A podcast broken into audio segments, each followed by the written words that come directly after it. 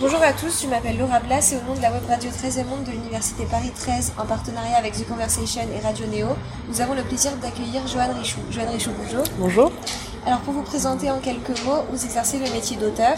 Vous avez publié votre premier roman Marquise en mars 2017 aux éditions Sarbacane, roman qui a reçu un très bel accueil critique. Vous êtes également l'auteur d'un blog où vous parlez de vos livres et de votre écriture. Vous êtes en lice pour la première édition du prix Texto Festival des idées Paris avec votre roman Les collisions, paru aux éditions Sarbacane en avril dernier. Alors, est-ce que vous pouvez nous résumer les collisions pour ceux qui n'auraient pas encore eu le temps de le lire? Alors, les collisions, c'est l'histoire de Gabriel et Laetitia, donc c'est deux étudiants qui entrent en terminale littéraire. Et le jour de la rentrée, ils découvrent en fait qu'au programme de littérature, ils vont étudier les liaisons dangereuses. Donc, euh, vu que ces deux gamins un petit peu, un petit peu désœuvrés, un petit peu malheureux, qui ont envie de pimenter leur quotidien, ils se disent qu'ils vont essayer de mettre en place euh, un espèce de plan, donc qui s'appelle les collisions, pour jouer en fait, euh, pour rejouer l'histoire de la clos, mais avec leurs camarades de classe et des professeurs, qui ne le savent pas bien sûr. Comment vous est venue l'idée d'écrire ce roman? Euh, J'aime bien ce côté, les espèces de duos un petit peu, un petit peu malsains, bah, d'ailleurs comme Merteuil et Valmont. Et puis euh, j'avais envie de faire un hommage un petit peu à cette, à cette œuvre-là, aux liaisons dangereuses, parce que moi je l'ai lu quand j'avais 15 ans. Et euh, ça a été un de mes premiers chocs, euh, un de mes premiers chocs littéraires.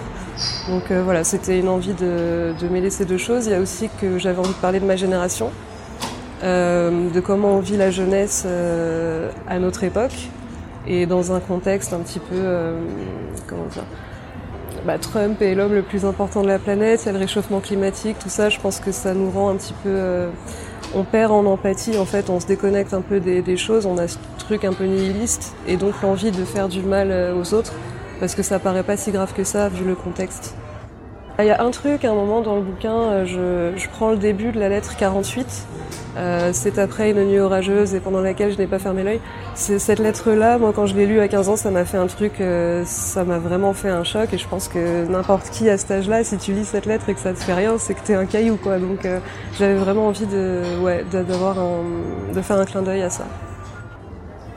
Alors Gabriel et Laetitia, comme vous avez dit, c'est deux personnages très sombres. Ils cachent une profonde tristesse et un certain mal-être derrière leur assurance et leur arrogance. Qu'est-ce qui vous a inspiré pour créer ces personnalités?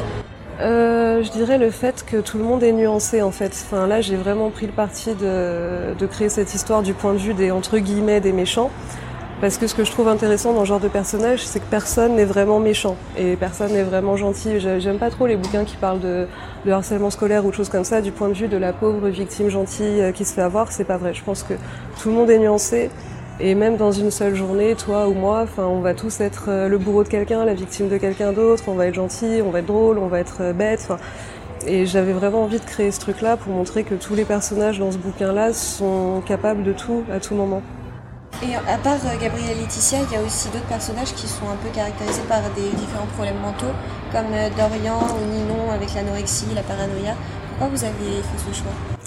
Bah, J'avais vraiment envie de parler de l'adolescence dans sa globalité. Donc c'est vrai qu'on a euh, les élans positifs, donc c'est-à-dire l'amour, euh, tout ça, mais il y a aussi beaucoup d'élan négatifs, bah, la colère, la douleur qui s'exprime sous plein de formes. Et j'avais envie de donner une facette de tout ça par personnage. En fait, euh, je pense là à une interview de Arnaud Catherine pour À la place du cœur, qui dit qu'il s'est euh, également distribué dans chacun de ses personnages.